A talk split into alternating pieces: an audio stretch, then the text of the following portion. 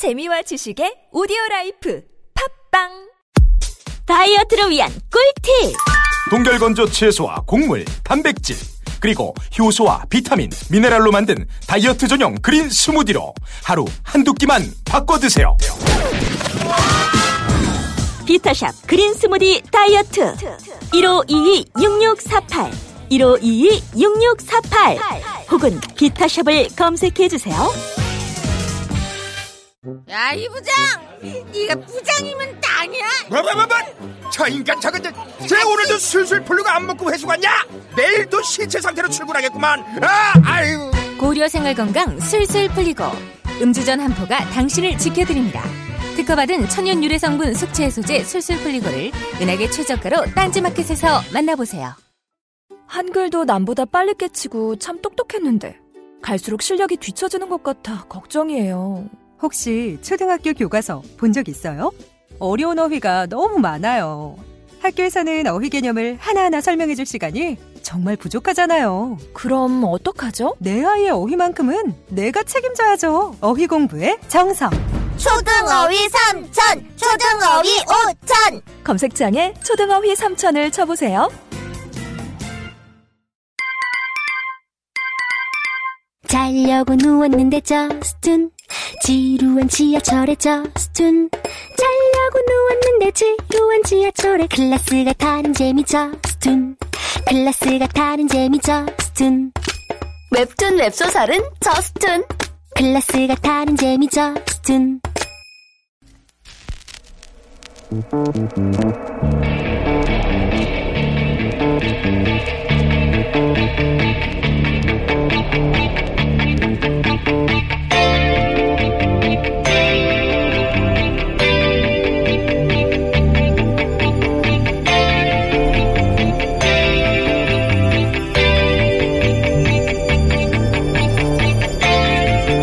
안녕하세요. 김호준입니다.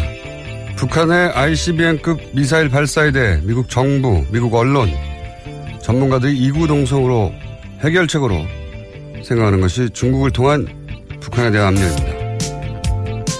중국산 철광 관세부가 같은 경제 제재와 대만의 무기 판매 확대까지 거론하며 중국에게 북한 제재 즉각 동참하라고 연일 압박하고 있습니다. 하지만 중국의 반응은 냉담합니다. 중국 공산당 기관지 인민일보의 자매지로 중국 공산당이 하고 싶은 말을 보다 대중적으로 거침없이 풀어내는 환구시보는 트럼프 대통령이 중국이 쉽게 북핵 문제를 풀 수 있다고 한 주장에 대해 북한이 핵 개발을 결심했고 미국의 군사적 압력이 통하지 않는데 중국 제재로 어떻게 북핵을 해결하냐며 북핵에 대해 아무것도 모르는 풋내기나 할 말이라고 받아쳤습니다.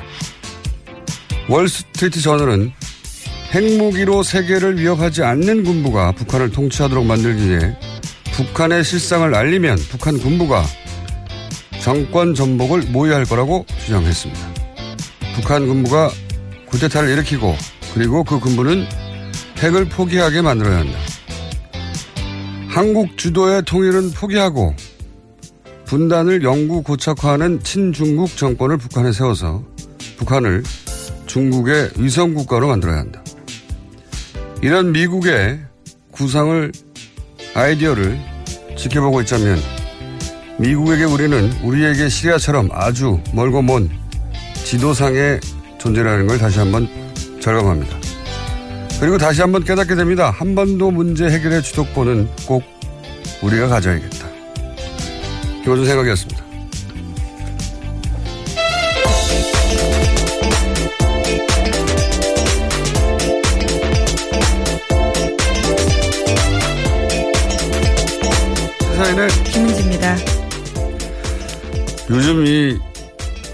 북한 미사일 관련해 가지고 미국의 기사와 뭐 인터뷰가 쏟아져요, 보면. 그래서 그거 이렇게 보고 있으면, 어, 왜냐면 미국 동부까지 이제 ICBM의 사거리가 예, 그렇죠. 예, 확대돼서 미국 동부는 이제 미국 전역을 커버하는 거잖아요. 예, 뉴욕까지 가- 날아간다. 뭐 이런 얘기가 나오니까 굉장히 많은 뭐 사설이나 또 전 정부 인사의 인터뷰가 나오거든요.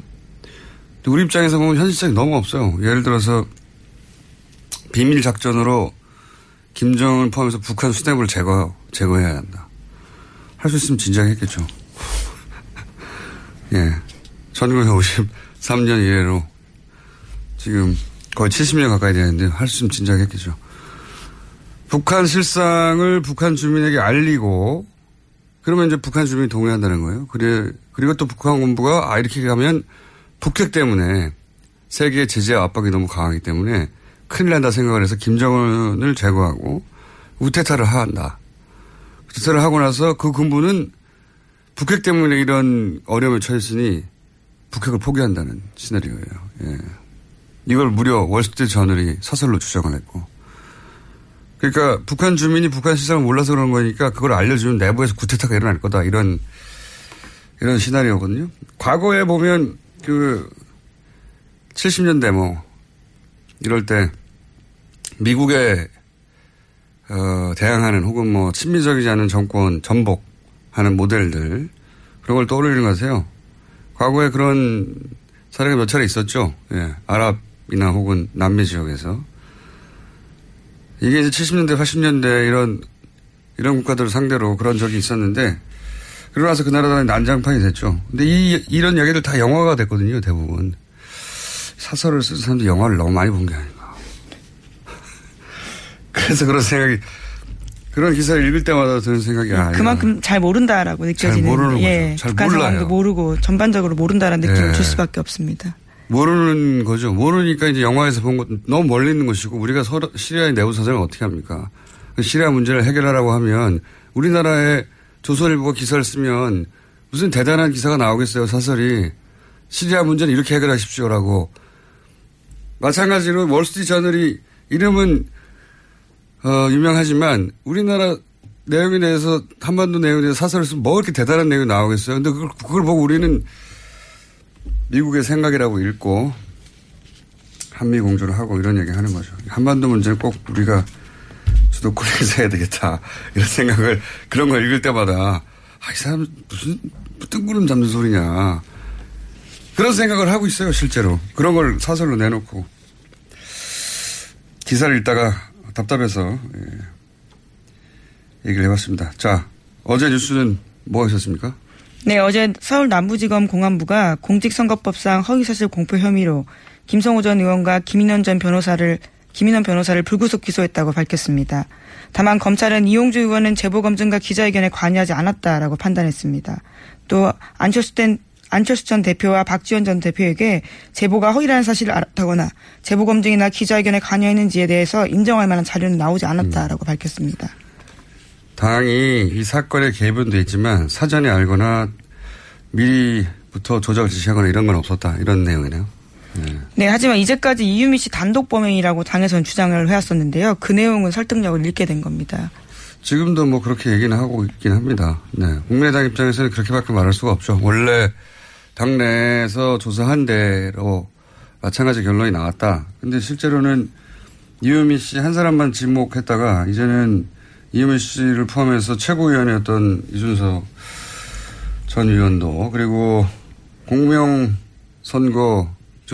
네, 공명선거 추진단 수석 부단장과 부단장 두 사람이 기소된 겁니다. 그러니까 당 중앙 조직이 구속 또는 기소됐기 때문에 어, 이현미 씨 단독 범행이다라고 계속 프레임을 얘기하지만 그렇지는 않은 건데 여하간 어, 박지원 안철수 어, 전 후보 전 대표 로부터의 지시나 어, 현역 의원의 사전 개입은 없었다라는 게 수사 현재까지 결론입니다.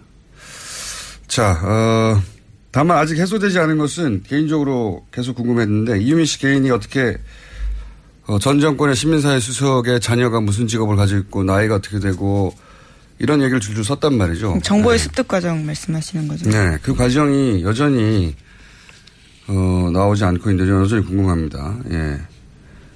그 이유미 씨라고 하는 개인이 알 수 없는 내용이었는데 분명히 예.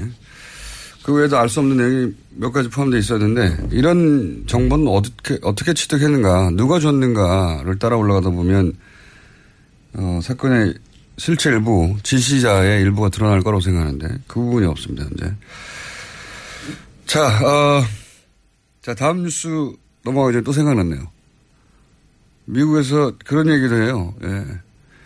이제 분단, 그러니까 오랜 동안 어, 한반도 정책은 남한이 미국과 가까운 남한이 주체가 돼서 통일을 한다. 이것도 이게 이제 미국의 정책이긴 했는데 이번에는 그거 포기해야 한다. 분단은 어쩔 수 없고 북한은 중국에 줘야 한다. 이런 식의 주장이 나와요. 어, 사설에서요. 그러니까 표현은 다르지만 친중국 정권을 설립해서 그러니까 분단을 포기하고 아까 그러니까 통일은 포기하고 우리한테는 무슨 소리야 자기들 마음대로 라고 생각할 수밖에 없는 시나리오들 자기들 막 그리고 있어요. 예. 친, 그러니까 분단은 할 수 없다 이제 통일은 포기하고 중 북한 부분을 중국이 통제하면 가능하지 않냐 이런 얘기입니다. 예. 말도 안 되는 소리를 자기들 마음대로 그리고 있어요. 다음 뉴스는요? 네, 이재용 삼성전자 부회장 재판 소식 전해드리겠습니다. 이번 주에 계속해서 재판이 있는데요. 어제 함께 재판을 받고 있는 황성수 전 삼성전자 전무의 피고인 신문이 있었습니다. 그는 박영수 특검팀이 최순실에 대해서 들은 이야기가 뭐냐라고 묻자 대통령과 굉장히 가깝다. 조심해야 할 인물이다. 정도 기억난다고 답했습니다. 또 특검팀은 황 전 전무에게 정, 정유라 씨의 승마 훈련과 관련해서 최순실 씨 쪽에서 요구한 것이 많이 있다. 이렇게 대답하기도 했습니다. 최순실 씨의 압박 때문에 지원한 것이지 예, 박근혜 대통령과 이재용 부회장의 거래의 결과가 아니다. 이런 말을 하는 거죠. 예, 그런 결국. 기조를 갑자기 유지하기 시작했습니다. 네. 며칠 전부터 그 변호인단이 이 주장을 강하게 하기 시작했고 최순실의 압박 때문에 지원한 것이다. 최순실이 누구라고? 너무 앞뒤가 안 맞으니까 이제 보충 설명이 나온 거죠. 며칠 있다가. 앞뒤를 맞추는 증언이라고 봅니다. 대통령과 가깝기 때문에 조심해야 할 인물이라고. 어, 그러면서 코어 스포츠 이게 이제 이 코어 스포츠가 나중에 비, 어, 비덱입니까? 네, 비덱 스포츠가 네, 비덱 스포츠가 되고 어, 최순실 씨가 100% 소유하는 회사인데 코어 스포츠라고 하는 페이퍼 컴퍼니 당시에서는 최순실 씨의 이름이 직접 등장하지 않았었죠, 그때는. 그래서 코어 스포츠는 최순실 씨하고 상관없다고 전혀 관계 없다고 생각했다는 거 아닙니까? 예, 삼성이 독일 정유라의 승마 지원을 할 때 계약했던 회사거든요. 거기에 네. 대해서 최순실 씨와 관련이 있다는 생각을 전혀 한 바 없다라는 진술도 네, 했습니다. 말도 안 되는 게 삼성이 수백억을 지원하는데 계약하는 회사 주인 누군지 안 알아봤다는 얘기잖아요. 말이 됩니까? 생긴 지 얼마 안 되는 회사가 덥석 수백억 계약을 독일까지 날아가서 계약을 해요. 그렇죠. 직접 갑니다. 말도 안 되는 소리고 더군다나 노승열 씨 증언에 의하면 계약 장소에 노승열 씨가 있었어요. 그리고 사인도 찍었고 그리고 그 빌딩에 최순실 씨도 있었고 예. 이게 말이 안 되는 소리인데 그렇게 합니다 지금. 예. 최순실 그 회사가 그 회사를 지원하게 된 것이 이제 박근혜 대통령의 압박을 통해서 최순실 통해 정유라를 지원하려고 했다. 이 전체 시나리오를 무너뜨려야 되니까 예, 그 회사도 최순실과는 관 아니 최순실 씨 회사에 지원했네. 그렇게 되면 전체 그림은 정유라만 지원하려고 했던 게 아니고 한국 승마를 위해서 어, 한국 승마를 위해서 지원을 했는데 이 구조잖아요. 예, 그러기엔 너무 부실한 게요. 바로 하, 계약 하루 전날 회사 꼴이 만들어지거든요. 그렇게 부실한 회사를 삼성같이 큰 회사에서 승마를 지원하기 위해서 했다라는 게다가 게. 그 회사가 누구 회사인지도 모르고 말도 안 되는 소리를 최순실 씨는 그 빌딩에 있고 노승일 씨가 와서 사진 찍고 말이 됩니까? 근데 이렇게 말하는 이유가 아니 그러면 대한민국 승마를 위해서라면 그런 회사하고 계약하거나 승마 협회하고 계약하면 되지. 뭐 혹은 뭐그 그런 스포츠 단과 계약하면 되지. 왜 최순실 회사하고 계약을 했어? 금방 생긴 이 말을 들을까봐 최순실 회사인지 몰랐다고 하는 거죠. 말이 안 되는 소리인데 과감하게 합니다. 네. 자 이런 얘기가 오갔고요. 자 다음 뉴스는요. 네 어제 또 특검은 박상진 전 사장의 피고인 신문 과정에서 그의 피해자 신문 조서도 꺼내 들었습니다. 피해자 신문조서 내용을 보면요. 2015년 7월 25일에 박근혜 전 대통령과 이재용 부회장의 독대 직후에 이 부회장이 삼성 수뇌부들을 소집 해서 박근혜 전 대통령에게 실책당했다라는 이야기를 했다고 합니다. 그러면서 화를 낸 박근혜 전 대통령의 속뜻이 무엇인지 알아보기 위해서 파악에 나서는데요. 그런 다음에 김종 전 차관한테 상의하라라는 이야기를 들었다라는 겁니다. 거기에 대해서 왜 김종 전 차관에게 상의했냐라고 물어보자 검찰에서는 정유라 씨 관련된 상황을 업데이트해 주기 위해서다라고 답을 했었는데요. 어제 갑자기 재판에 와서는 그런 답이 잘못됐다라면서 조서의 내용을 부인했다고 합니다. 원래 음, 특검 이 내용이 약간 복잡한데 간단하게 말하면 박근혜 전 대통령하고 이재용 부회장이 둘이 만나요. 둘이 만나는데 이재용 부회장이 사장단을 소집해 놓고 내가 혼났다 가서 어, 혼났는데 혼난 내용이 뭐냐면 왜 승마 훈련을 지원 안 하냐라고 혼났다. 이 얘기를 그때는 했다는 거죠. 검찰 특검에 가서 진술을 했는데 그때 그러면은 도대체 이걸 어떻게 해야 되냐 했더니 김종 전 차관하고 상의하라고. 그렇죠. 예, 김종 전 차관과 상의하라는 박근혜 전 대통령을 대답을 얻었다는 거예요. 그때 당시 그렇게 진술했다는 거죠. 그러니까 박근혜 전 대통령이 이재용 부회장을 만나서 삼성 아무것도 안 해. 앞으로 김종 전 차관하고 의논해. 이렇게 말을 했다는 거죠. 그래서 김종 전 차관을 통해서 정유라, 그러니까 보고 라인이 선 거죠. 정유라 관련은 김종 전 차관을 상황에서 보고를 해. 이런 이야기가 그때 오갔다라고 한 거를 부인한 겁니다. 예, 특검에서는 네. 그러한 진술을 했는데 법정에 와서는 그 말을 뒤집은 겁니다. 네, 왜냐하면 이 내용도 앞에 얘기한 것처럼 결국은 정유라 지원하려고 이 말한 걸 한 거 아니냐. 어, 코어 스포츠랑 계약한 것도 그렇고 다. 특검의 포커스는 간단해요. 대통령 만난 다음에 대통령이 지원하라고 하니까 정유라를 지원하기 위해서 이 모든 일을 벌은 게 아니냐. 어, 삼성은 아니다. 우리는 승마를 위해서 한 것이고 그 회사도 최순실과 관련인지도 몰랐다. 뭐 이런 얘기를 하고 있는 겁니다. 예, 그렇게 부딪히고 있어요. 자, 그런 게 진행 중입니다. 다음 뉴스는요? 네, 청와대 캐비닛 문건 관련된 소식 전해드리겠습니다. 박근혜 정부 문건 중에서 삼성물산 합병원에 대한 국민연금 의결권 행사 방향이라는 문건 나왔다라고 전해드린 바가 있는데요. 어제 JTBC가 관련된 문건 내용을 좀 자세하게 보도했습니다. 관련 문건에는 삼성그룹의 지배구조 개편과 직결된 사안이다라면서 투자 수익률 차원에서만 접근해도 되는 것인지라는 내용이 적혀 있다고 합니다.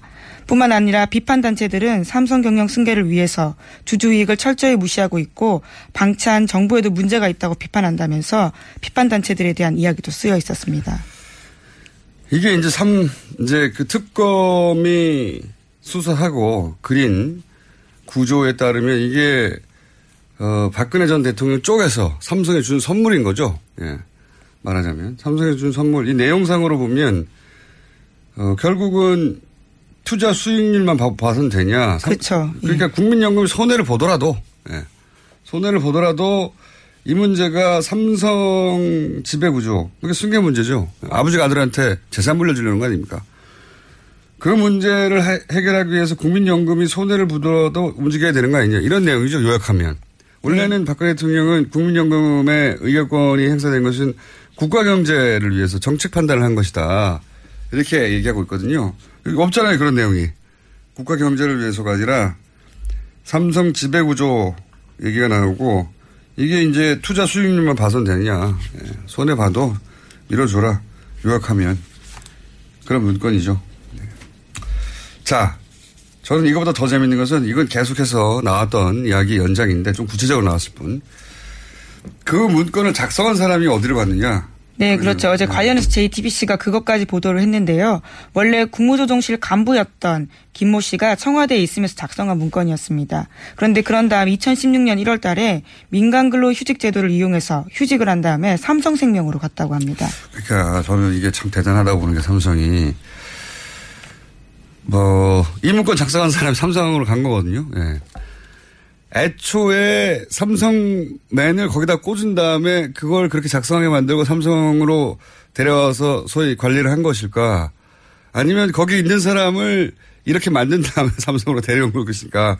모르겠는데 이 정도면 전자에 더 가깝지 않을까? 원래부터 삼성맨을 그쪽으로 인사를 내, 내도록 왜냐하면 국정원의 고위 간부하고 그 감사 감사원에 대해서 그 사무총장 인사를 예, 개입한 적이 그 사람 안 있습니다. 돼 해서 결국 삼성 관련 인사를 인사하도록 만들었잖아요. 삼성에서 이 정도도 못하겠나 싶어요. 그, 그 보면 예.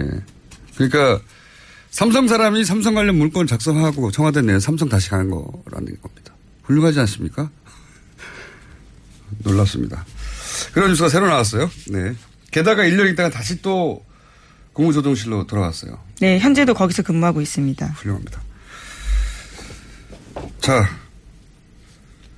김상조 위원장이 그런 말을 한 적 있죠. 삼성과 다른 재벌의 차이는 다른 재벌은 법을 어떻게 피할 것인지, 법을 어떻게 본인한테 유리하게 혹은 빠져나거나 할 것인지 그 고민한다면 삼성은 그 법을 만드는 방향으로 움직인다고 자기들에게 유리한 이해가 갑니다. 그 말이 무슨 뜻인지. 자, 다음 뉴스는요. 네, 지난주에 국정원 댓글 사건 재판에서 원세훈 전 원장의 녹취록이 증거로 제출된 바가 있다라고 전해드린 바 있습니다. 관련해서 국정원이 감찰 조사에 들어갔다라고 합니다. 그렇군요. 요 내용은 뭐 그런 내용이 있었죠. 지방선거에서 국정원이 후보를 검증하라고 하고 뭐 네, 교통 정리를 하라는 표현까지 있었습니다. 그러니까요. 그러니까 선거를 국정원이 거의 치른 거 아니냐 싶을 정도로 예. 후보도 정하고 또 교통 정리 그러니까 뭐 원하는 대로 안 되면 국정원이 원하는 후보가 원하는 대로 안 되면 반대를 제거해라 뭐 이런 뜻으로 읽힐 내용인 거죠. 그걸 이번에 적폐청산 대상에 포함시키기로 했다 이런 내용이고요. 다음 뉴스는요. 한일 위안부 한일 일본군 위안부 합의에 대해서 정부가 외교부 장관 직속 TF를 구성했습니다. 협상 내용과 과정을 검토하기 시작했는데요. 연말쯤 검토 보고서가 나오면 위안부 합의에 대한 정부 입장을 정하는 근거가 될 것으로 보입니다. 이게 4대강 비리 때하고 비슷한 거죠. 4대강도 비리를 감사하라가 아니라 정책 감사를 하라는 거죠. 그러니까 왜 어떻게 그런 결정이 됐느냐. 예. 위안부 문제도 마찬가지죠. 왜 어떻게 그런 결정이 가능했는가. 그러니까 이제 이 국가적인 손해인데 이게 어떻게 결정이 이렇게 된 거지? 시스템이 왜 작동을 안 한 거지? 예. 그거를 체크해 보겠다는 거죠. 기본적으로 국정 운영 경험이 있다 보니 국정의 결정이 시스템적으로 이루어지는데 이게 왜 시스템에서 걸러지지 않았나 이걸 체크해 보겠다는 거. 문재인 대통령이 시스템주의자거든요, 일종의. 그런 내용입니다. 자, 하나 정도 더 할 수 있을 것 같습니다. 네, 방산비리 관련해서요. 검찰 수사관의 증언이 나왔습니다. 한국항공우주산업 그러니까 카이 관련된 수사에서 진정인이 4년 전에 제보를 했고 또 수사가 시작된 건 2년 전인데도 아직까지 제대로 된 게 없었다라는 증언이 나왔다라는 겁니다. 화해 관련은 뉴스가 계속 뭐랄까요? 뭐라고 표현해? 조금씩 조금씩. 예. 찔끔찔끔. 그리고 복잡하기도 하고 사람 이름도 많이 나와서 간단하게 요약하면은 예. 대표적인 방산업체인데 예, 가장 규모가 큰 이 방산업체 관련해서 오래전부터 파악한 비리가 있었고 그리고 그 사장도 이미 개인 비리가 있었고 그럼에도 불구하고 사장은 어, 개인 비리에 불구하고 그 사장이 됐고 그리고 제보를 한 것도 몇 년 지났는데 아직도 수사를 안 하다가 지금 문재인 정부가 들어서서야 수사가 시작됐다. 이런 얘기거든요. 예, 그런 얘기인데 방산 비리를 굉장히 하루 이틀 한 게 아니에요. 보면 굉장히 구조적이거든요. 오랫동안 서로 알면서 주고받는 거란 말이죠. 이렇게 구조적인 것에는 우리 최순실 씨가 꼭 빨대를 들이대거나 한번 이렇게 막 간을 보는 어 이때까지의 상황을 보면 그랬거든요. 이거 어디선가 최순실 씨의 이름이 등장할 법도 하다. 저는 이 사건에 관심 있는 이유 중에 하나가 예 왜냐하면 오래된 거거든요. 이런 방산 비리는 구조가 그리고 이제 등장인물들이 최순실 그 박근혜 전 대통령과 가깝거나 했던 네. 인사들이잖아요. 예, 지금까지는 안종범 전 수석과 친박정 시인까지는 이름이 나왔는데요. 예. 최순실 씨 이름이 언젠가 등장하지 않겠는가 하는 예언을 해봅니다. 안 등장하면 제 잘못이고요. 예. 지금까지 시사인의 김은지였습니다. 감사합니다. 골반 잡자 바로 잡자 바디로직 허리 통증 바로 잡자 바디로직 2017년 cool summer 바디로직 라이트 출시. 통기성이 좋아 땀 걱정 없이 한여름에도 쾌적하게. 입은 듯 안 입은 듯 가벼움의 신축성은 그대로. 자세가 좋아지는 골반 교정 타이즈 바디로직 검색창에 골반 교정 바디로직 라이트 아무도 묻지도 따지지도 않고 가입하셨다고요? 보험은 너무 어려워요. 걱정 마십시오. 마이보험 체크가 도와드립니다. 1800-7917 마이보험 체크로 지금 전화 주세요. 1800-7917 이미 가입한 보험이나 신규 보험도 가장 좋은 조건을 체크해서 찾아드립니다. 인터넷 한글 주소 마이보험.com 또는 카카오톡에서 아이디 검색 마이보험을 친구 추가하여 상담하실 수 있습니다. 모닝똥? 제겐 사치였죠. 내가 토끼인지 토끼똥이 나인지 내가 변을 본 것인지 변을 당한 것인지 나는 바나나이고 싶다 간혹 구렁이이고도 싶다 미궁 대장사랑 추억 미궁 대장사랑이 찾아드립니다. 혈중 콜레스테롤 개선과 배변 활동에 도움을 주는 건강기능식품입니다. 검색창에 미궁 대장사랑 미궁 장사랑 이름 바꿨어요. 프로바이오틱스 12종 추가. 미궁 대장사랑.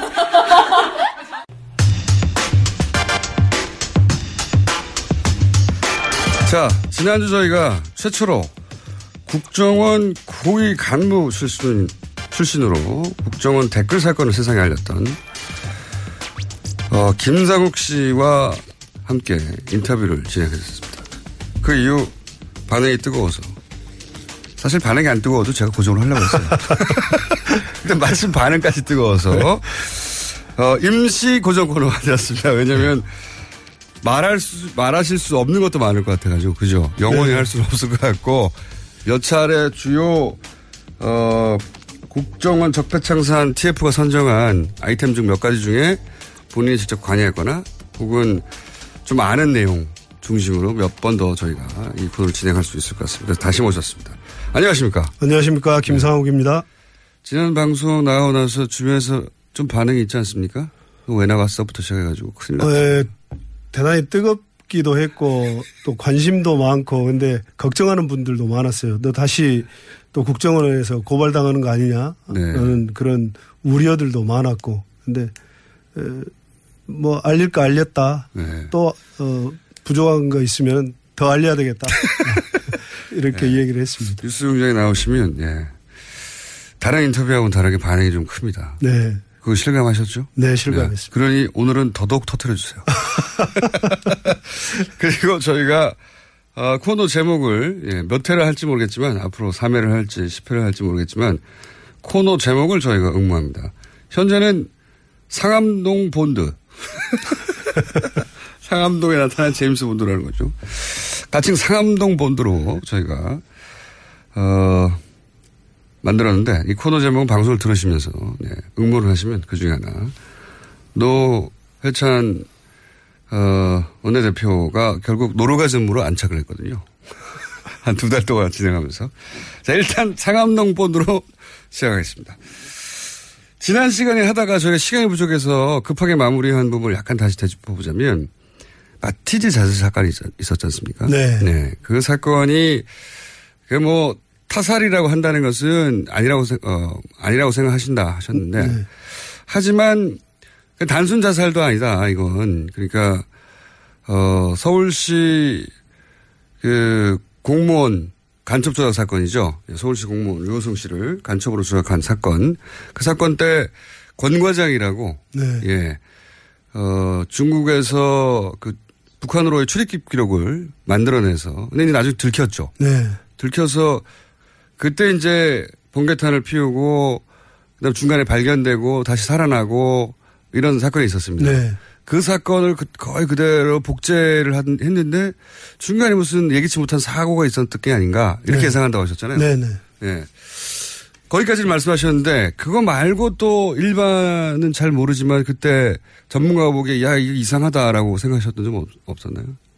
어, 우선 그걸 제가 이제 벤치마킹 했을 거다라고 주장하는 권 과장 사건에서 예. 권 과장이 그 일산화탄소 중독으로 인해서 예. 단기 기억 상실증에 걸렸다. 네, 네. 그래서 그 부분만 기억나지 않는다라고 했거든요. 그래서 예, 그, 그때 그 다시 생각이 웃기네요. 예. 예, 이 RCS 해킹 프로그램과 관련해서는 국정원과 정부가 예. 굉장히 공경에 처했었던 것 같아요. 그래서 맞습니다. 어떻게 민간인 이제 사찰 부분 특히 그렇죠. 예. 검찰과 국회에 예, 조사가 들어 예정이 돼 있었고 그래서 그걸 피해 나갈 수 있는 유일한 방법이 뭘까라고 했던 거 이제. 고민하다가 예. 그걸 기획을 했던 것 같은데 유사한 방법으로 빠져나갈 것을 음. 왜냐하면 기획했던 성공했거든요. 공간적 그렇죠. 케이스는. 예. 들어가서 병원에 들어가서 외부 출입이 안 되는 곳에서 한 한달 지났더니 가라앉아 버렸어요. 네.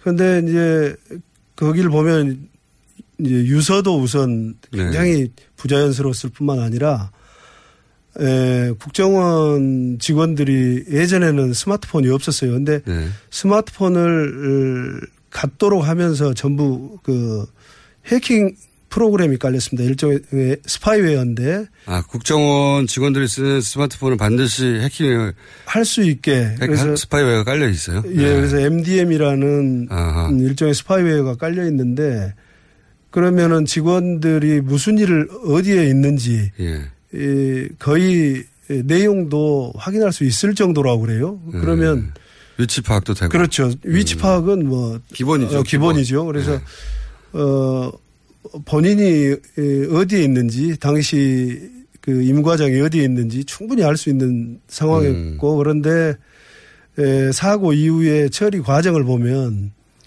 어 부인이 무슨 119에 신고를 했다가 취소를 했다가 그렇죠. 예. 경찰에 신고했다가 그렇죠. 취소했다가. 경찰에 했다가 어, 또 취소를 하고 무슨 감사관실 얘기를 하고 근데 네. 감, 어, 감찰실에 감사관실보다는 감사관실은 업무를 체크하는 데고 어, 복무기강이나 사고에 대해서는 감찰실이 나서게 돼 있거든요. 그래서 어, 아마 이제 감찰실이 이미 다 확인을 하고 있었을 것이다. 위치 자체를. 위치를 확인을 네. 하고 있었을 것이고 근데 그게 정확한 위치를 잡고 있는 건 아닙니다. 네. 그러니까 어, 대략의 위치. 예, 대략 반경 어느 정도의 위치를 네. 잡고 있어서 그걸 찾는 과정, 그 다음에 사전에 약속된 음, 그런 부분이 본인이 생존에 있어야만 할 수 있는 부분인데 아마 사고로 이어지면서 어 그런 그 초동 조치가 이루어지지 않아서 네. 결국은 어 고인이 아주 그 목숨을 잃는 그런 사고가 되지 된 것 같다. 그러니까 기본적으로 어 스파이웨어가 깔려 있기 때문에 국정원 직원이 어디 있는지는 국정원이 가장 먼저 아는데 그렇죠. 그렇죠. 예, 그런 말씀을 하신 거고 그런데 국정원에서 부인한테 전화해서 어디 신고하라고 하고 하는 과정이 시간이 굉장히 오래 걸렸잖아요. 네. 결국 발견되는 게 11시 이후니까요. 11시 네. 반인가. 그게 이제 국정원이 119에 신고하라고 하고 경찰에 신고하고 취소하고 하는 과정 전체가 필요 없었다는 말 그렇죠. 하나 그, 있죠. 어, 예. 불필요한 과정이었죠. 그러니까 그거는 뭐 제가 표현하자면 하나의 쇼였던 거고 그런데 네. 이제 그게 너무 지체되면서 혹시 중간에 조치가 이루어져야 되는데 조치가 안 돼서 사망한 게 아닌가 네. 이렇게 주장하신다는 네. 거죠. 일단 거기까지 알겠습니다. 자, 그 지난 시간 댓글 사건 관련해서 어, 마무리를 해보자면 원세훈 전 국정원장이 심리 전단, 이게 이제 심리 전단이 벌어진 일이잖아요. 심리 전단이 무슨 일을 하는지 몰랐다고 주장했거든요. 국정원장이 심리 전단이 무슨 일을 하는지 모를 수가 있나요? 모를 수 없죠. 전혀 어, 심리전단이 무슨 일을 하는지 예. 또 다른 부서가 어떤 부서가 무슨 일을 하는지 직원 개개인이 구체적으로 무슨 일을 하는지는 모르겠지만 심리전단 당시 심리전단 같은 경우는 특수 목적을 가지고 예. 어, 활동을 했단 말이에요. 대통령 선거에 개입한 거죠. 그렇죠. 지금. 예. 불법을 저지르고 있었는데 에, 다 드러난 그 원장님 지심이 강조 말씀에 드러났듯이 본인이 지시를 하고 했는데 몰랐다는 건 말이 안 되죠. 그리고 이런 일을 할 때는 사람도 우리 예산도 많이 쓰지 않습니까? 그렇죠. 사람 사- 외부의 협조자도 활용을 하게 돼 있고 예산도 네. 많이 사용을 하고 뭐 예산 결제 당연히 해야 되는 거고 어 활동에 대한 결과물을 보고하게 돼 있습니다. 그런데 음. 어, 약 70여 명, 78명이 움직이면서 하고 있는 업무를 예. 보고하지 않았다면 그건 직무유기죠. 예. 그래서 전부 보고 받고 했을 것이기 때문에 예, 원세훈 원장이 몰랐다는 것은 예. 전혀 말이 되지 않는다. 국정원의 특성상 말이 안 되는 것이다. 네. 예. 그러면은 이건 어떻습니까? 원세훈 국정원장이 안다면 그럼 이명박 대통령도 아는 겁니까? 이명박 최초 시작하면서 어 이명박 대통령한테 보고를 했을 것이기 때문에 에 그리고 청와대에서도 당시에 하고 있다고 들었었거든요. 그래서 청와대에서 하고 있다는 걸 어? 청와대에서도 어 그 국정원 심리전단이 움직인 다음에 예. 청와대도 어 이 댓글 작업을 함께 했다. 어 그래서 그러니까 국정원만 한 게 아니라 청와대 내 조직도 나름의 댓글 작업을 또 했다. 했다. 어, 뭐 그렇게 알고 있고 그다음에 우리 공장장님이 또 나 확인하셨잖아요. 그 네네. 시발단인가. 시발단지. 그 그거 보면은 총체적으로 하고 있는데 그렇죠. 외부 조직에서도 하고 있었죠. 예, 시발단이라는 것은. 네. 어, 정보기관에서 한 것을 어, 더군다나 이제 외부에서 하는 것들은 대통령이 보고를 안 받을 수도 있겠어요. 근데 국정원 직원이 하고 공조직에서 했던 것을 대통령이 몰랐다는 것은 말이 되지 않고 대통령에게 충분히 에, 보고도 하고 생색도 내고 그랬을 거로 보입니다. 국정원장은 원래 독대해가지고 여러 가지 보고를 하지 않습니까? 그렇죠. 예. 그리고 국정원이라는 게 대통령 기관이잖아요. 예. 대통령 직속 기관이죠. 예. 대통령 직속 어느 기관. 곳에도 소속되어 있지 않는 직속 기관인데 네. 국정원장이 알았으면 당연히 대통령한테 활동 내역을 보고하는 것이 예. 대통령 이, 이 사건을 맨 처음에 제가 2011년 음, 5월쯤부터 시작을 했는데 당시에 저에게 얘기를 했던 그 직원이 그런 얘기를 합니다. 이 댓글을 막지 못하면 어, 대통령 선거는 진다. 무조건 진다. 그래서 댓글이 그렇게 파괴력이 있을까라는 생각을 했어요. 근데 에, 뒤에 아주 큰 그림을 그리고 있는 것 같은 질 수밖에 없다. 이건 꼭 막으셔야 된다.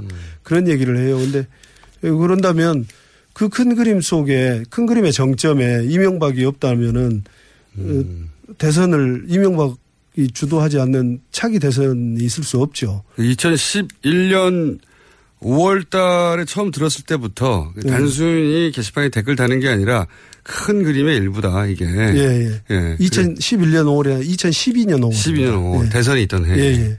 5월에 이게 이제 단순히 게시판에 몇 개 달리고 뭐 트윗에 몇 개 쓰는 게 문제가 아니라 굉장히 큰 그림의 일부고. 네. 예, 이거를 막지 못하면 그 큰 그림 이 진행되는 걸 막지 못할 것이다. 예.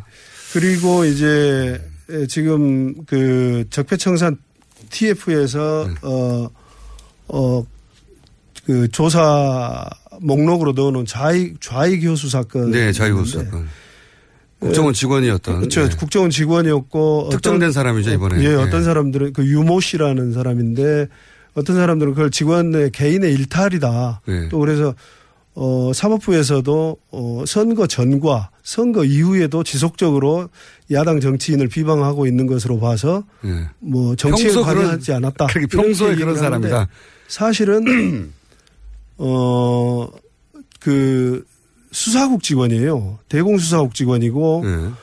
어 그때 제가 문제 제기를 했을 때 2012년 12월에 대선 당시에 문제 제기는 심리정보국에 대해서만 됐지만 어, 대공수사국에서도 하고 있었습니다. 네. 대공수사국에서도 하고 있었고 조직적으로 하고 있었고 댓글 다는 걸요. 예 지금 음, 대공수사국도 대공수사국이 댓글 달고 있었어요. 그렇죠. 이 자리를 빌어서 이제 제가 국정원 적폐청산 TF의 좌익 교수와 관련해서 어 당시 수사국장이었던 권모 국장이 있어요. 예. 그분이 이, 그 인터넷에 대한 이해도가 예. 수사관 중에서 꽤 높았던 분입니다. 예. 이미 2000년 2000년부터 인터넷에 대한 음, 그 기법을 수사 기법을 어. 활용하던 분이에요. 그래 그분이 이제 수사국장을 하면서 그때 에, 이 심리정보국과 어, 훨씬 더 자극적인 예. 그런 댓글들이 주문이 됐고 좌익 교수 유모 직원은 그것의 일환으로 됐던 겁니다. 그래서 아, 그 상급자가 지금은 법원에서도 그 본인의 주장으로도 그냥 평상시에 쓰는 것이지 조직이 나한테 지시한 게 아니다. 네. 그래서 정치 개입이 아니고 네. 본인의 성향이 그런 것이다. 개인 네. 일탈이다. 네. 이렇게 몰고 왔는데 그게 아니라 상급자가 실제로 인터넷에 대한 이해도가 굉장히 높은 사람이고 그렇죠. 그래서 더욱 심한 이야기들이 지시됐는데 그 중에 일부가 나왔을 뿐이다. 그렇죠. 그- 그래서 어, 이 댓글 사건은 지금 흔히 말하는 민국장, 심리정보국장, 예. 본인은 심리전 단장이라고 자꾸 승진 안 하려고 주장하는 민국장, 조직이 확대되지 않았다라고 주장을 하- 예, 예, 해왔거든요. 그 심리정보국과 대공수사국에 대한 철저한 조사가 이루어져야 된다. 대공수사국 국장, 대공수사국의 그 조직은 지금 빠져 있죠. 빠져서 마치 팔짱 끼고 보고 있는 것 같은데 대공수사국에 대해 대한 음, 조사도 적폐청산 TF에서 철저하게 이루어져야 된다. 이거 처음 듣는 얘기네요. 그러니까 심리 전단만 관여한 걸로 알고 있는데 그렇게 주장해왔고 네. 재판에도 그렇게 진행되고 있는데 사실은 좌익 교수가 소속돼 있던 대공수사국도 네. 국 차원에서 관여돼 있다. 관여되어 있습니다. 그래서 음. 원세훈이 몰랐다, 이명박이 몰랐다는 것은 어, 말이 되지 않습니다. 전단과 국이 다 관여했는데 그렇죠. 예. 지금은 대공수사국은 그 소속 직원 한 사람만 개인 일탈을 한 것으로 지금 그렇죠. 정리가 예. 됐었어요. 예. 그렇군요. 한 가지 이거 관련해 가지고 제가 궁금한 것이 이런 겁니다. 이런 얘기하면 다 이전 정권에서도 댓글 달았다. 이전 정권에서도 뭐 했다. 항상 그런 얘기가 또 반론으로 나와요. 네. 그 근데 이전 정권이라고 하면 아마도 김대중 노무현 정권 시절을 얘기하는 것 같은데 김대중 노무현 정권 시절은 계셨고 처음 입사한 게 노태우 노태우 정부 네, 오래 되셨군요. 네. 노태우 노태우 김영삼 김대중 노무현 이명박 이렇게 겪으신 거 아닙니까? 예, 예. 길게 겪으셨네요. 그러면은 그러면은 그 안기부가 국정원이 되는 과정도 지켜보셨을 것이고 그렇죠. 그렇죠. 예. 그리고 이제 10년 동안 그 진보적 정권에서 다시 보수 정권으로 넘어가는 과정도 지켜보셨고 네. 이 소위 이제 바로 직전 예를 들어서 노무현 정권 때 댓글 작업이 있었어요? 노무현 DJ 노무현 정부 때 댓글 작업은 없었습니다. 그런 그, 어, 대북 심리전이라는 것은 네.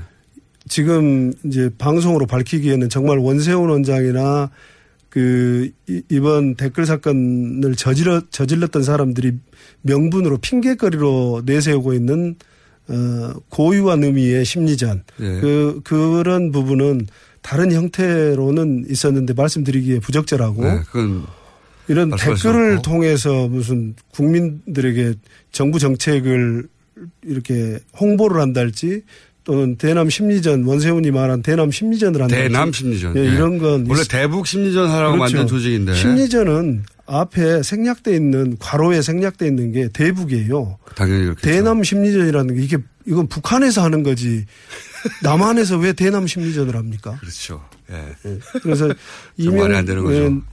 예, 그 참여정부 이전까지 없었던 일을 이명박 정부에서 어 개척해서 시작한 겁니다. 대남. 예. 북한을 상대로 해야 될 그리고 북한을 상대로 하라고 훈련된 요원들이 이제 자국민을 상대로 심리전을 벌인 거 아닙니까? 그렇죠. 예, 그 기술을 가지고 네. 그런 걸 한 거고요. 어, 이건 어떻습니까?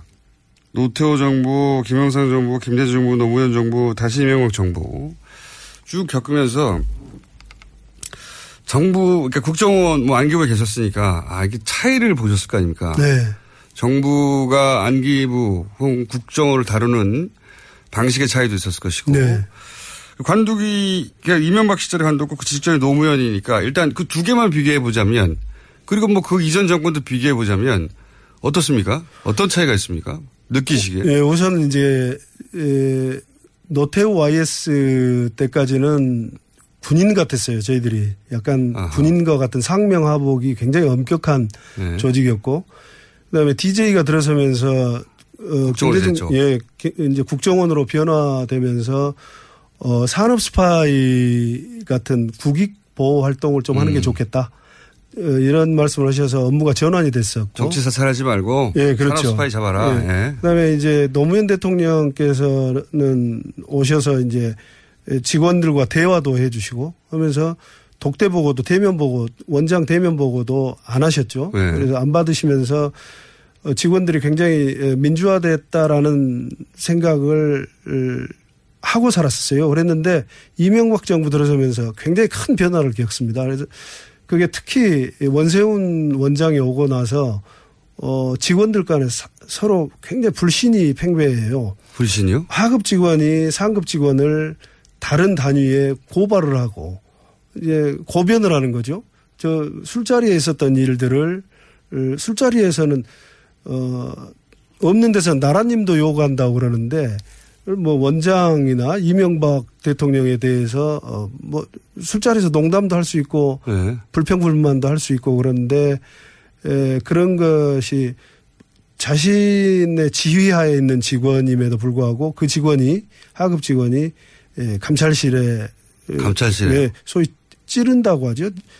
갖다 찌르고 그런 아, 그러니까 지금 말씀은 요약하면 노무현 정부 시절에는 뭐 상호 토론도 하고 막 그랬는데. 그렇죠. 이명박 정권 들었으면서 싹 바뀌어가지고 다시 국정원 직원끼리 서로 감시하는 그런 분위기가 만들었다는 겁니다. 감시를 했는데 그게 에, 완전히 파괴된 게 감시의 정도가 네. 하급 직원이 그 좀 전에 말씀드린 상명 하복은 그만두고 자기 예. 자기가 관할하는 직원인데도 그렇죠. 뭐 무슨 6급 직원이 3급 간부를 음, 간부의 사적인 자리에서 있었던 얘기를 찔러가지고. 왜 찔른다 할지 또 동료의 오 담당자 아닙니까? 오 담당자. 오, 담당자 북한의 오 담당자 아니에요? 예, 상호 그- 감시? 예, 그래서 아마 대남 심리전을 하지 않았을까 싶어요. 예. 재밌네요. 예. 굉장한 변화를 겪습니다. 대단한 변화를 겪는데 예. 그때 국정원 직원들이 서로를 불신하게 만들고 네. 기본적으로 서로에 대해서 어 찌르고 네. 그것도 심지어는 동료기 동료들끼리뿐만 아니라 자기 직속 상관에 대해서 술자리 산말을 갖다가 감찰실 찔러가지고 이명박 대통령에 대해서 욕했다거나 예. 그래서 조사를 받고 인사조치 내기도 하고. 야. 뭐 그런 그런 아주 아주 해괴망측한 조직이라고도 할 수 없을 정도의 그런 일이 많이 있었대요. 예, 일들이 있었어요. 그걸 정상적인 사고를 하고 있던 우리 국정원 후배 직원들이 얼마나 가슴이 아팠겠습니까? 이 자리를 빌어서 위로를. 그 예를 들어 그. 전에 노태우 김영삼 그거 쭉 겪으셨던 그 시절에는 없던 얘기예요? 없던 얘기죠. 그럴 수 없죠. 그, 그렇겠죠. 그럼 네. 어떻게 그 조직 생활을 합니까? 그렇죠. 감찰이 저 같은 경우는 이제 감찰과 인사 파트를 근무를 했었는데 감찰이 특히 잘 아시겠네. 예, 내사를 하려고 하면 직원들이 서로 감춰주거든요. 그렇겠죠. 네. 당연히. 근데 이걸 일부러 와가지고 고변을 하고 했다는 게 이건 있을 수 없는 조직이라고도 할 수 없는 상태의 국정원을 만들어 놓은 겁니다. 그, 그렇게 했던 이유는 아마도 이전 정권에 충성하는 사람이 누군지 감시해서 색출하라 이런 지시가 있었나 보죠? 그런 지시, 직접적인 지시보다는 분위기를 만들었다. 이 아마추어 원장이 와가지고 개인의 품성도 영향을 미쳤을 거라고 생각을 해요. 원세훈 원장 개인의 품성도 여- 영향을 미쳤고 그 다음에 이명박의 청와대에 파견됐다가 원세훈을 따라서 지- 들어온 직원들이 있었어요. 네. 어떤 사람은 인사 의 핵심 요직을 맡았고 어떤 사람은 특보라는 직책을 가지고 들어왔고 5급 직원인데 갑자기 원장 특보로 왔어요. 음. 그, 그러다 보니까 이제 그 5급이 1급 임명에 관여를 하고 그런 어. 사건이 생기고 그 직원은 결국 나중에 박근혜 정부 때 에, 해임됐던가 파면됐던가 했습니다.